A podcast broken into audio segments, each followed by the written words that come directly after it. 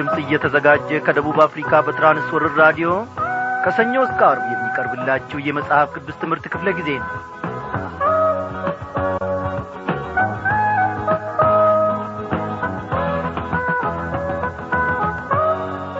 እንደምናመሻችሁ በጌታ የተወደዳችሁ ክቡራን አድማጮቼ እነሆ የእግዚአብሔር ፈቃዱ ሆኖ እዚህች ምሽት ተከታታዩን የትንቢተ ናሆም መጽሐፍ ጥናታችንን ይዘን ቀርበናል።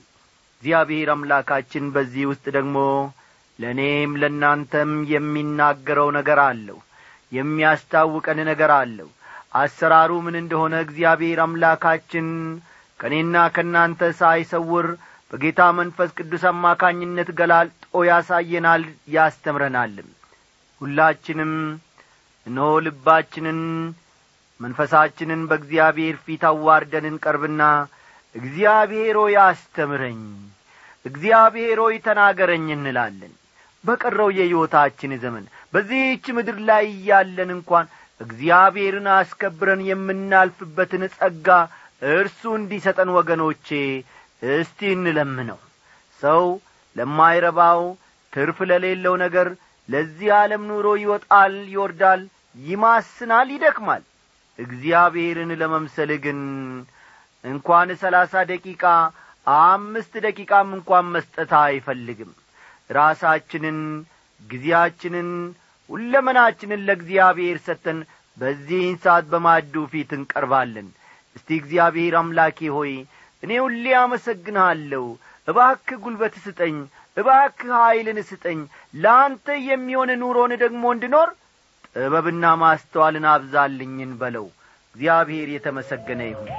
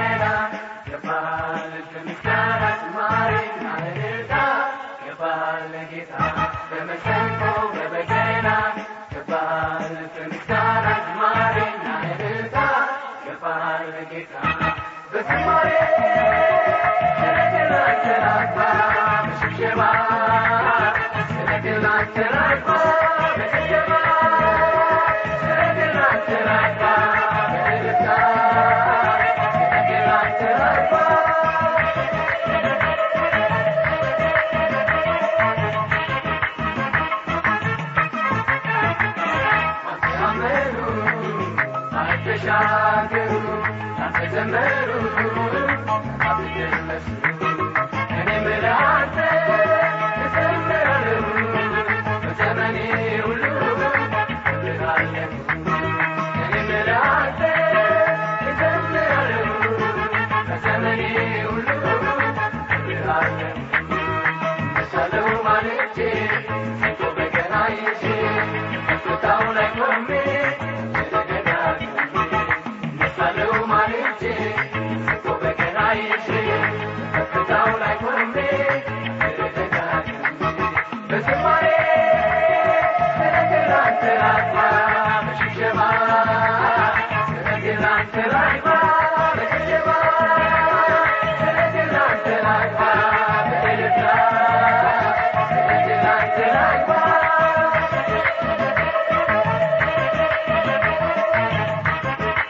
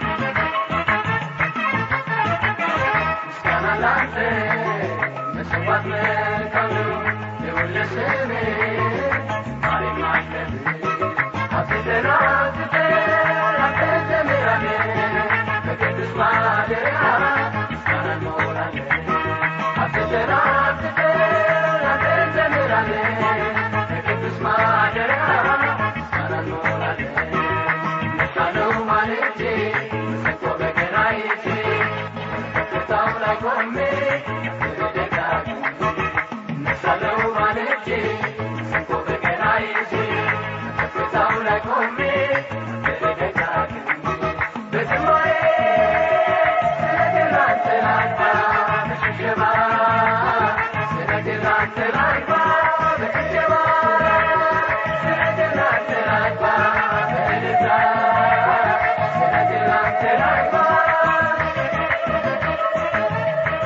እግዚአብሔር አባታችንና አምላካችን ሆይ እኛም እናመሰግንሃለን እናከብረሃለን።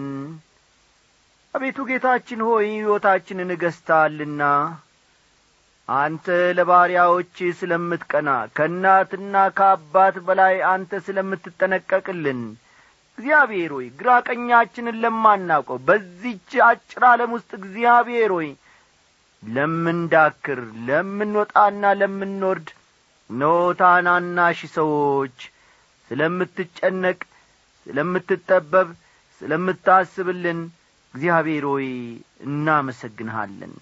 በዛሬው ምሽት ክፍለ ጊዜ ጥናታችን ክብር ግርማ ሞገስ ታላቅነት በመካከላችን በልባችን ውስጥ ገብቶ እግዚአብሔር ሆይ ያንተ በእኛ መካከል መሆን ተሰምቶን በእውነት ቃልህን እግዚአብሔር አምላኬ ሆይ በአክብሮት እየተመለከትን በአንተ ፊት መቆየት እንድንችል ጸጋህን አብዛልን። እግዚአብሔር አባቴና አምላኬ ሆይ በየምሽቱ ልማድ ስለሆነብን ብቻ ራዲዮናችንን ከፍተን አንድ ላይ መሆን አንድ ላይ ቃሉን ማድመጥ ብቻ አይረባንም። በሰማነው በተማርነው እነሆ በቃልህ መሠረት ደግሞ ፍሬም ማፍራት ይጠበቅብናልና እንደ በለሲቱ ቅጠል ብቻ ሆነን እንዳንገኝ ለዘላለሙ ጠብቀን። የሰዎችን ልብ ማሳረፍ የምንችል የተወደድን ሰዎች ሆነን ለሌሎች መገኘት እንድንችል ፍቅርና እውነትን ለሌሎች መግለጥ እንድንችል ጸጋህን አብዛልን። እምቢተኞች ሆነን ሂዱ ስትለን እነሆ የራሳችንን የሥጋችንን ፈቃድ ተከትለን እንዳንወጣ አንተን ግን መስማት የምንችልበትን ጸጋ ስጠን እግዚአብሔር ሆይ በእኛ ውስጥ ያረጀውን አሮጌውን የሥጋችንን ባሕሪ ለውጠ ደግሞ በመንፈስ ቅዱስ ኀይል እንድታንጸን አዲስ ልብንም እንድትፈጥርልን እንለምንሃለን። እንግዲህ ጌታ ሆይ እንጠባበቃለንና በመካከላችን ተገለጥ። በጌታችንና በመድኃኒታችን በኢየሱስ ክርስቶስ ያው ስም አሜን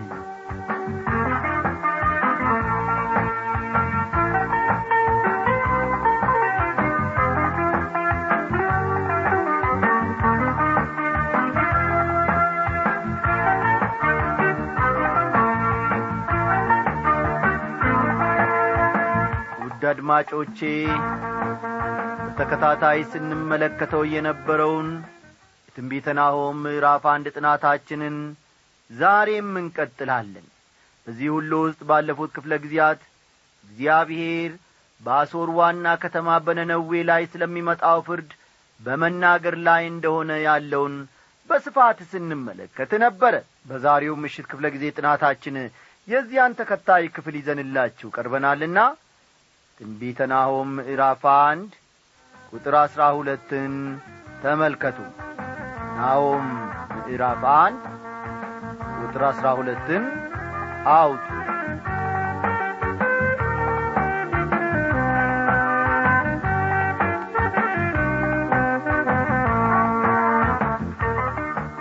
እግዚአብሔር እንዲህ ይላል ኀይለኞችና ብዙዎች ቢሆኑ እንዲሁ ይቈረጣሉ። እርሱም ያልቃል። እኔም አስጨንቄሃለሁ። ነገር ግን ከእንግዲህ ወዲህ አላስጨንቅህም ይላል። የአሦር ጦር እጅግ ብዙ ነበር። ይሁን እንጂ እግዚአብሔር የቱንም ያክል ብዛት ቢኖራችሁና ክንዳችሁም የተባበረ ቢሆንም ጨርሶ ልትቋቋሙኝ አትችሉም ይለዋል። ቁጥር አሥራ ሦስት አሁንም ቀንበሩን ካንተ ሰብራለሁ እስራትህንም እበጥሳለሁ ይላል። ናኦም ትንቢቱን በተናገረበት ዘመን ይህ ይሆናል ተብሎ የማይታሰብ ነበር። ከአያያዝና ከሁኔታው አሶር ገና ብዙ የሚቀጥል ይመስል ነበረ። እግዚአብሔር ግን ከዚህ ሕዝብ ላይ ቀንበርህን እሰብራለሁ ሲል ይናገረዋል ከዚህም በተጨማሪ በቁጥር አሥራ አራት ላይ እንዲህ ይላል። እግዚአብሔር ከስምህ ማንም ከእንግዲህ ወዲህ እንዳይዘራ ስለ አንተ አዟል። ከአምላኮችህ ቤት የተቀረጸውንና ቀልጦ የተሠራውን ምስል አጠፋለሁ። አንተም የተጠቃንህና መቃብርህን ምሳለው ይለዋል። እግዚአብሔር ለአሶር ጠንከር ባለ ሁኔታ ነበር የተናገረው። በቁምህ እቀብረሃለሁ ከቀበርኩ በኋላ ደግሞ ሕዝብ ወይም መንግሥት መሆን ለዘላለም ይቋረጣል ይለዋል አዎ ወገኖቼ ዛሬ አሶር የሚባል መንግሥት የለም። ይህም ብቻ ሳይሆን የምታመልካቸው አማልክቶችንም እንዲሁ ጨርሶ አጠፋለሁ ብሎታል። በስድስት መቶ አሥራ ሁለት ዓመተ ዓለም ከክርስቶስ ልደት በፊት በስድስት መቶ አሥራ ሁለት ከክርስቶስ ልደት በፊት ባቢሎናውያንና ሜዶን ፋርሶች ነነዌን እንደ ደመሰሱ ከታሪክ የምንመለከት ነው። ሜዶናውያን በአንድ አምላክ የሚያመልኩ ስለ ነበሩ የአሦራውያንን ጣዖታት አጠፏቸው። ቁጥር አሥራ አምስት እነሆ የምሥራችን የሚያመጣ ሰላምንም የሚያወራ ሰው እግር በተራሮች ላይ ነው። ይሁዳ ሆይ አጥፊው ፈጽሞ ጠፍቶአልና ከእንግዲህም ወዲህ በአንተ ዘንድ አያልፍምና አመት ባሎችህን አድርግ ስለቶችህንም ክፈል ይላል። ናውም ይህን የሚለው ከአሶር ጋር በተያያዘ ሁኔታ ነበረ። ኢሳይያስም በዚህ ገለጻ በመጠቀም በተብራራ ሁኔታ ጽፎታል የምስራች የሚናገር ሰላምንም የሚያወራ የመልካምንም ወሬ የምስራች የሚናገር መድኒትንም የሚያወራ ጽዮንንም አምላክሽ ነክሷል የሚል ሰው እግሩ በተራሮች ላይ እጅግ ያማረ ነው ብሏል። ኢሳይያስ አምሳ ሁለት ቁጥር ሰባትን ተመልከቱ። ኢሳይያስ ምዕራፍ አምሳ ሁለት ቁጥር ሰባት ኢሳይያስ ይህን የተናገረው ለደቡባዊው የይሁዳ መንግሥት በሚጽፍበት ጊዜ የባቢሎንን መደምሰሳ አስመልክቶ ነበር። ተመልከቱ። ኢሳይያስ ይህን ያለው ለደቡባዊው የይሁዳ መንግሥት በሚጽፍበት ጊዜ የባቢሎንን መደምሰስ አስመልክቶ ነበረ። ናሆም ደግሞ ለሰሜናዊው መንግሥት እየተናገረ እያለ በተመሳሳይ ዐይነት ቋንቋ ተጠቅሟል። ኢሳይያስ ለደቡባዊ የይሁዳ መንግሥት ይህን ሲጽፍ ናሆም ደግሞ ለሰሜናዊ መንግሥት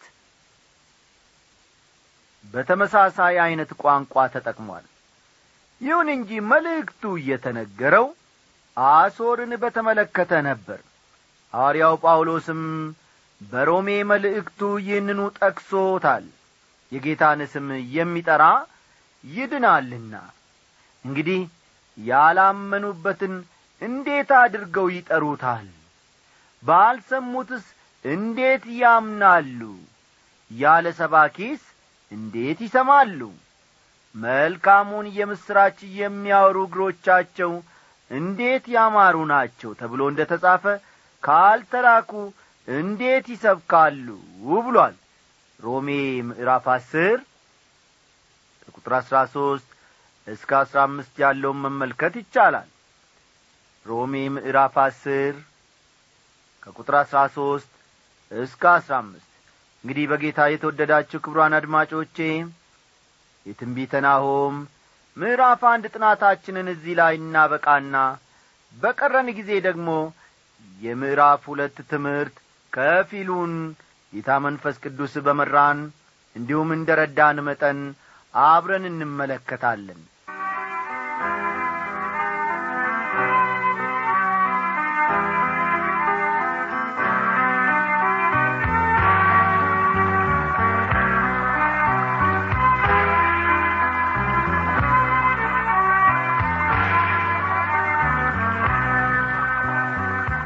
አድማጮቼ የትንቢተ ናሆም ምዕራፍ ሁለት አብይ ሐሳቡ ወይም ፍሬ ነገሩ ስለ ነነዌ የተወሰነው የእግዚአብሔር ዕቅድ ሲፈጸም የሚል ይሆናል።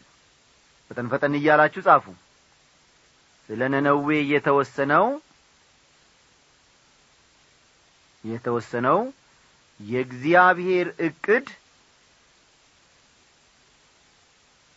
የእግዚአብሔር ዕቅድ ሲፈጸም የሚለው የዚህ የትንቢተ ናሆም ምዕራፍ ሁለት ፍሬ ነገሩ ነው ማለት ነው። ከምዕራፍ ሁለትና ምዕራፍ ሦስት ነነዌን በተመለከተ የእግዚአብሔር ዕቅድና ሐሳብ ሲፈጸም ይህን በማድረጉም እግዚአብሔር ጽድቁን ማሳየቱ እንደሆነ እናያለን። ነነዌ እንድትደመሰስ መናገሩ ብቻ ሳይሆን የተናገረውም ተፈጽሞባታል።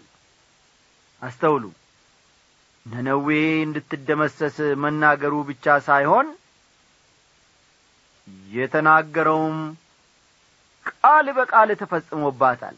በምዕራፍ ሁለት ናሆም አሶርን በተመለከተ አስፈሪ ፍርድን ይናገራል። ታሪክ ደግሞ የዚህን ትንቢት ቃል በቃል መፈጸም ያሳያል። ታስታውሱ ከሆነ ባለፈው ምዕራፍ መቃብርህን እምሳለሁ ብሎት ነበር። ይህም በትክክል ተፈጽሟል። ቁጥር አንድ የሚቀጠቅጥ ባንተ ላይ ወጥቶአል ምሽግን ጠብቅ መንገድንም ሰልል ወገብህን አጽና ኀይልህንም እጅግ አበርታ ይላል። ይህ የሚያመለክተው በስድስት መቶ አስራ ሁለት ከክርስቶስ ልደት በፊት በስድስት መቶ አስራ ሁለት ዓመት ዓለም ከክርስቶስ ልደት በፊት አሶርን ለማጥፋት የመጡትን የባቢሎንና የሜዶንና ፋርስን መንግሥታት ነው። አሶራውያን ምሕረት የለሾች ነበሩ ተመልከቱ። አሶራውያን ምሕረት የለሾች ነበሩ። ዋና ከተማቸው ነነዌም በማንም ትደፈራለች ብለው አላሰቡም። እግዚአብሔር ግን ጥፋታቸው እንደ ቀረበ ይናገራል። ቁጥር ሁለት ዘራፊዎች ዘርፈዋቸዋልና የወይናቸውንም ማረጋ አጥፍተዋልና እግዚአብሔር የያዕቆብን ክብር እንደ እስራኤል ክብር ይመልሳል ይላል። እግዚአብሔር ሕዝቡ ላይ የነበረውን ፍርድ ፈጽሟል። አሁን ግን እንደ ገና የሚቋቋሙበት ጊዜ ነው። አሶር ላይ ግን ገና ፍርዱ ሊጀምር ነው። ያዕቆብና እስራኤል የሚሉት ደቡባዊውንና ሰሜናዊውን መንግሥት የሚያመለክቱ ናቸው ያዕቆብና እስራኤል የሚሉት ደቡባዊውንና ሰሜናዊውን መንግሥት ያመለክታሉ። አጥፊዎች የተባሉት የእስራኤል ጠላቶች በተለይም አሶራውያን ናቸው። በክፍሉ ውስጥ አጥፊዎች ተብሎ የተጠቀሱት የእስራኤል ጠላቶች አሶራውያን ናቸው። ነቢዩ ናሆም ስለ ነነዌ የተናገረው ትንቢት ከአንድ መቶ ዓመት በኋላ ቃል በቃል ተፈጽሟል። በአሁኑ ጊዜ ትንቢትነቱ ቀርቶ ታሪክ ብቻ ሆኗል። ከዓለም ታላላቅ መንግሥታት አንዷ የነበረችው አሶር ለአንዴና ለመጨረሻ ጊዜ መጥፊያ መጥቶባታል። አሶር እጅግ ጨካኝ ነበር። ጭካኔውን ከሚያሳዩ ሥራዎቹ አንዱ ጠላቶቹን እስከ አንገታቸው ድረስ የበረሃ አሸዋ ውስጥ መቅበሩ ነው። ጠላት ነው የሚሉትን ሰው በዚህ ሁኔታ ከቀበሩ በኋላ አፉን መግጠም እንዳይችል ምላሱን በሲባጎ መሳይ ነገር ያስሩታል። በዚያ በረሃ በዚያ ንዳድ ውስጥ በዋጥም እንዲሰቃይ ይተውታል። ብዙውን ጊዜ ሰውየው መጀመሪያ ላይ ያብዳል ከዚያ በኋላ ይሞታል። ታሪክ እንደሚነግረን የአሦራውያን ሰራዊት እንደሚመጣ ከታወቀ በእነርሱ እጅ ከመውደቅና ከመሰቃየት ይልቅ ሰዎች ራሳቸውን ማጥፋት ይመርጡ ነበር። አሦራውያን ይህን ያክል ጨካኝና አስፈሪ ነበሩ ናሆም ግን አሦራውያን አባራሪዎች ሳይሆኑ ተባራሪዎች ግፍ የሚፈጽሙ ሳይሆኑ ግፍ የሚፈጸምባቸው አጥቂዎች ሳይሆኑ ተጠቂዎች የሚሆኑበት ጊዜ በመምጣት ላይ እንደሆነ ይናገራል። እነርሱም በሌሎች ላይ እንዳደረጉት ሁሉ አሁን በተራቸው ሊደረግባቸው ነው የዘሩትንም ሊያጭዱ ነው። ቁጥር ሦስትን ተመልክተን የዛሬውን ትምህርታችንን እናገባድዳለን። የአያላኑ ጋሻ ቀልቶአል ጽንዋንም ቀይ ልብስ ለብሰዋል። እርሱም በሚያዘጋጅበት ቀን ሰረገሎች እንደ እሳት ይንቦገቦጋሉ። የጦሩንም ሶመያ ይወዘውዛል ይላል። የሀያላኑ ጋሻ ቀልቶአል የሚለውን ቃል ተመልከቱ። እንዲህ ማለት ብዙ ሰዎች እንደሚገምቱት ጋሻዎቻቸው በደም ቀልተዋል ማለት አይደለም። አሦራውያን ቀይ ቀለምን በጣም ነበር የሚወዱት። ይህንን ከስዕሎቻቸውና ጥለው ካለፉት አንዳንድ ቅርሶቻቸው መመልከት ይቻላል። ቀይ ቀለምን በሁሉ ነገሮቻቸው ውስጥ ይጨምራሉ አንዳንድ ምሁራን እንደሚነግሩን ከሆነ ደግሞ አሦራውያን ጋሻቸውን የሚሰሩት ከመዳብ ነበረ መዳቡ ደግሞ ፀሐይ ሲያርፍበት ቀይ ሆኖ ያንጸባርቃል። ይህን የሚያደርጉት ለምንድን ነው ይህን የሚያደርጉት ጠላትን ለማስፈራራት ነው። ከዚህም በላይ የአሦራውያን የጦር ልብስ ደም የሚመስል ቀይ ነበረ እንግዲህ ወገኖች የዛሬውን ትምህርታችንን እዚህ ላይ እናገባድዳለን። የዚህን ተከታይ ክፍል ደግሞ ወዶና ፈቅዶ እግዚአብሔር ለነገ ቢያደርሰን ይዘንላችሁ እንቀርባለን።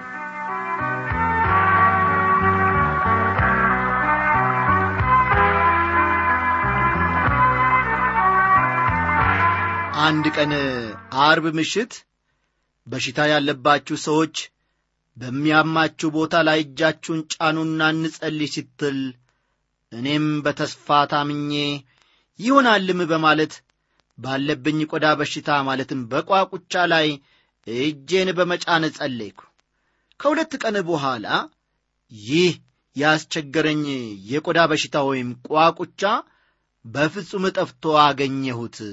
እግዚአብሔርን ስለዚህ ደግሞ አመሰግናለሁ በማለት ደብዳቤውን ሰፋ በማድረግም የጻፈልንና ታላቁን እግዚአብሔር ያደረገለትንም ምስክር በዚህ በጽሑፍ ያደረሰን እጩ መምህር ተምሳይ አይሳይሮ ደቡብ ኢትዮጵያ ኮሌጅ ካዋሳ ነው። በጌታ የተወደድክ ወንድማችን እጩ መምህር ተምሳይ አይሳሮ የእግዚአብሔር አብ ፍቅር የልጁም የጌታ የኢየሱስ ክርስቶስ ሰላምና ጸጋ አሁን ባለህበት ስፍራ ይብዛልህ ይጨመርልህ እያልን እኛም ሰላምታችንን እነሆ በራዲዮ አማካኝነት እናቀርብልሃለን። እጩ መምህር ተምሳይ እግዚአብሔር የሚሳነው ነገር አለን። ብዙዎቻችን ለመከራ የተፈጠርን ይመስል ለችግር እግዚአብሔር የዳረገንና የፈጠረን ይመስል እናማርራለን። አዎ በመኝታችን ስፍራ ከምስጋና ይልቅ ስናጉረመርም እየዬ ስንልና የመከራ ኩታን ስንቋጭ እንገኛለን።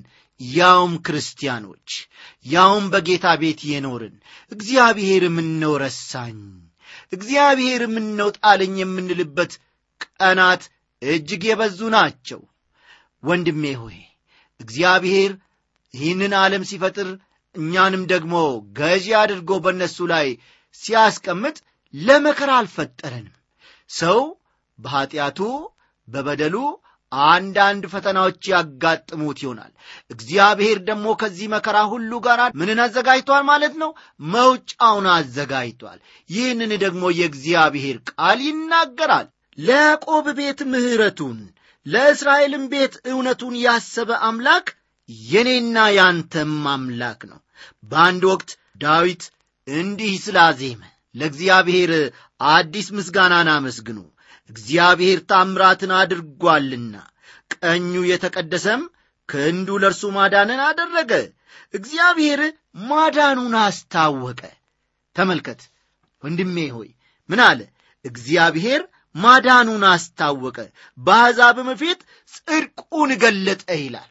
እግዚአብሔር የተመሰገነ ይሁን። ይህ ለእግዚአብሔር ምኑም አይደለም ቋቁቻ ለእሱ ምኑም አይደለም። ስብራትና የነፍስም መጠገንን መሻት ለእርሱ ምንም አይደለም። ብዙ ፈተናዎች በእኛ ላይ እንደ ጎርፍ ምናልባት ይዘውን ሊሄዱ ያንዣበቡበት የጮኹበት ከበሮአቸውን በእኛ የደለቁበት ጊዜያት ሊኖሩ ይችላሉ። በቅንነትና በእውነት በእግዚአብሔር ፊት የምንራመድ ከሆነ ስሙን ስንጠራ ደግሞ በፍጹም በፍጹም በስፍራው ሊገኙ ሊቆሙም አይችሉም እግዚአብሔር ብርቱ ነው። ሰባሪው ኢየሱስ ከፊት ለፊታችን ከቀደመ ጠላቶቻችን ስፍራቸውንም ፈጽሞ ማየት አንችልም። እግዚአብሔር ይህንን ድንቅ ነገር ደግሞ ስላደረገልህ ጌታን እጅግ አድርገን እናመሰግናለን። ተስፋችን ምንጊዜም በኢየሱስ ክርስቶስ ሙሉ ነው። እድን ይሆንን? ከዚህ በሽታ አገላገል ይሆንን? ከዚህ መከራ አስተገላግዬ እፎ የምልበት ቀን ይመጣ ይሆንን? እያልን የምንተክዝበት ብዙ ቀናቶች ሊኖሩ ይችላሉ። ለእግዚአብሔር ግን የሚሳነው ምንም ነገር የለም። አዎ እግዚአብሔርን ደግሞ በተስፋ ለምታምንና ለምትደገፍ ነፍስ ጌታ ምላሹን ፈጠን ያደርጋል። እግዚአብሔር ባንተ ሕይወት በተለያዩትም ሰዎች ሕይወት የሚያደርገውን ድንቅ ሥራውን እያየን ደግሞ እንደሰታለን። ስሙን ከፍ ከፍ እናደርጋለን። ግሩምና ቅዱስ ነውና ሁሉ ታላቅ ስምህን ያመስግኑ። ባሪያው ዳዊት እንዳለ እኔ እናንተም እግዚአብሔርን እጅግ አድርገን እናመሰግናለን። አዎ ተስፋችን ምንጊዜም ቢሆን በጌታ ሙሉ ነው። ሰላም ለአንተ ይሁን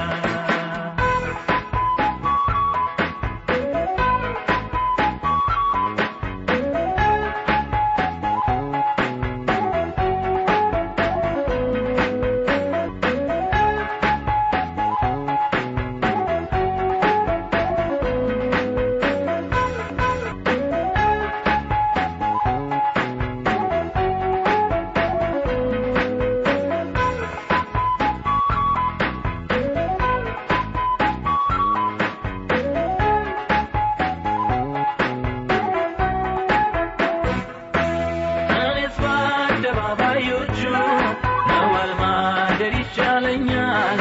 የአምላኬ ክብር ሲገለጥ ውስጤን ልቤን ያረካኛል። የኢየሱስ ፍቅር ብርቱ ነው። ሕይወትን